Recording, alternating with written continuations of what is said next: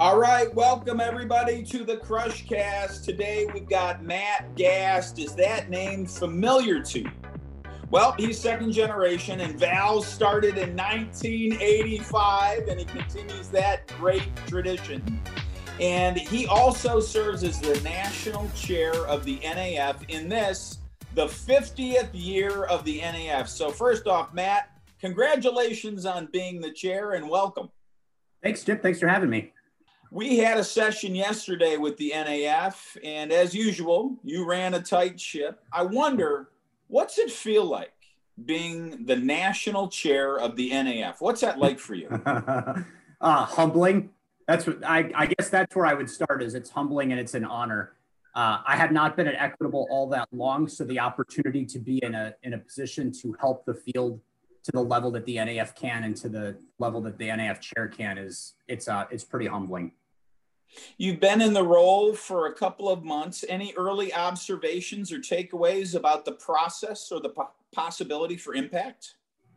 Yeah, well, obviously, you know, the NAF, we've had 50 years of history of making impacts, sometimes greater impacts, sometimes fringe impacts, but continual conversations. And it's really building on the on the shoulders of giants, right? those who've come before us have done so much work that for us it's just being great stewards of the organization for the year. And that's really my approach to this year is just being a good steward making sure that the people who follow us can continue with success.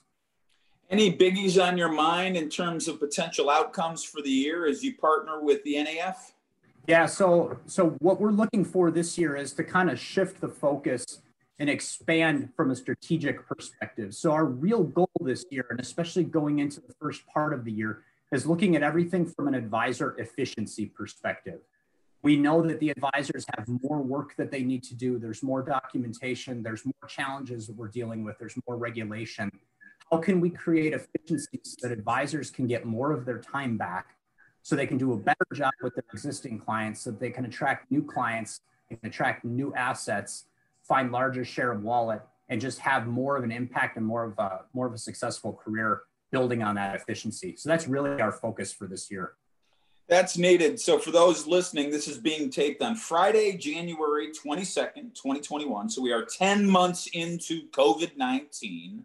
Let's reflect back on last year. I wonder personally, professionally, what kind of breakthroughs, what types of opportunities, and what types of learning experiences did you have as you navigated your way through COVID? Oh, uh, so I, I, guess first and foremost, um, I am not the most social creature. So pivoting to a lot of virtual meetings was was pretty dang nice for me. So I really liked it, and I've already been doing a lot of virtual meetings. I have clients all over the country where I've only done virtual for quite a while. So that was a great opportunity to expand the suite. When Equitable brought in teams, that really changed everything for us because it gave us a, a platform that I thought was incredibly effective at doing what we needed to do from a virtual perspective. Personally, uh, it was funny because I went on a fitness and nutrition kick, like hardcore, on March 1st of 2020. Okay. decided that on March 1st that I was going to get really serious about it. And two weeks later, my boys were out of school and everything was shutting down. And I was like, well, I, I love going to the restaurant. I can't go to the restaurant. That's always my weakness on my nutrition plan. The restaurants are all shut. So this is this is going to work out great for me. So uh, we worked really hard, my family and I, and and uh, we did a lot of a lot of planning around how do we make sure that the family stays together, that we have some fun opportunities so we really focused on fitness, really focused on some time together. Friday night movie nights are a big deal at the house. Every Friday night, we watch a movie that none of us have ever seen before. So now the boys are to the point where they're just totally jacked about getting to watch whatever movie we're going to watch on Friday night. And then from a fitness perspective, we kind of set these goals. I've talked about it before this idea of this ultimate 21 day challenge where I just continue to do the same things, but build on them and that actually put us in the position where my son and I ran 100 straight days last summer. And uh, that was really cool. He was 11 and he ended up running 150 miles in 100 days. And if you've got an 11 year old boy, you know that it's it's pretty tough to get him to do anything for 100 straight days that doesn't involve Fortnite. And there was some nudging initially, but then ultimately he he got pretty fired up about it. Yeah, like the first three days, eh, a quarter mile in, he was he was threatening to walk back home, and uh, I said it was fine, but then we're not playing video games for the rest of the day. So I could hang Fortnite over his head early. Yeah. And he would slow halfway through the run, and I'd be like, "If you don't beat me home, there's no Fortnite." And man, that would light a fire, and that would be that. So everybody's got lovers. Well, everybody's got seeing, lovers. I remember seeing a few of those photos of you and your son at the end of that run, and I think that ended up being very special time for you both. So that goes back to this Cindy Kong concept of 2xing or 3xing your time. You're fit, you're with your family, but then also you're teaching your son. All right. I tell people about your history with NASA, but maybe let me have you describe it. So, before you became an advisor, you had a role with NASA. Could you explain to everybody what you actually did? Sure. So, I, I, had, a, I had a few different roles at NASA, but when I left NASA in 2011, I was the director of the program that taught astronauts how to spacewalk. So when you think about building the International Space Station, I call that period from 2000 through about 2011 the golden age of spacewalking. Because before we would do one, two, maybe three spacewalks a year. To build the International Space Station, we were doing 15, 20, 25 spacewalks a year. And in general, it takes my team about 14 months to get ready for one spacewalk. So our program really, the goal of it was to take brand new astronauts who don't know anything get them trained to the point where they can get uh, assigned to a mission as a spacewalking astronaut. Then our team also designs all and choreographs the entire process of building the space station for whatever that specific space shuttle mission was, trains the crew on that. And when the crew launches and goes to orbit, then our team shifts and we work in mission control as the subject matter experts, supporting the crew while they're out actually doing the spacewalks.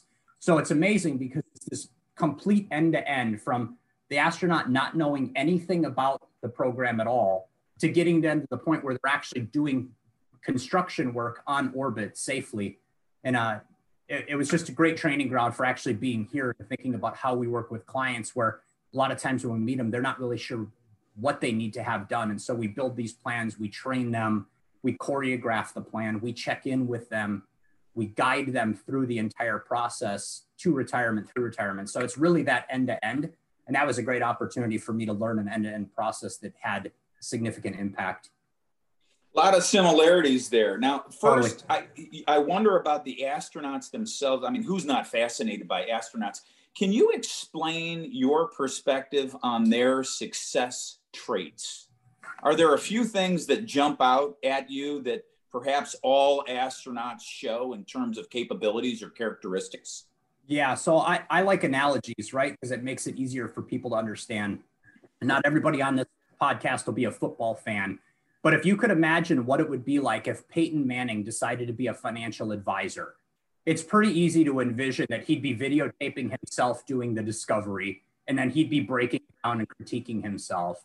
It's pretty easy to imagine the persistence that he would put into his prospecting process that's really the defining trait in my mind with astronauts because you have them from all walks of life, right? You have medical doctors, you have Navy SEALs, you have theoretical physicists, you have veterinarians, you have just the gambit of, of amazing people. But it's the persistency, I would say, that's the one trait that underlies all of them. Because in reality, when you get selected, you might be one of a class of 10, 12, 14 people, and there were 8,700 applications. You had to go through a rigorous what essentially turned into a four week interview process to make that cut.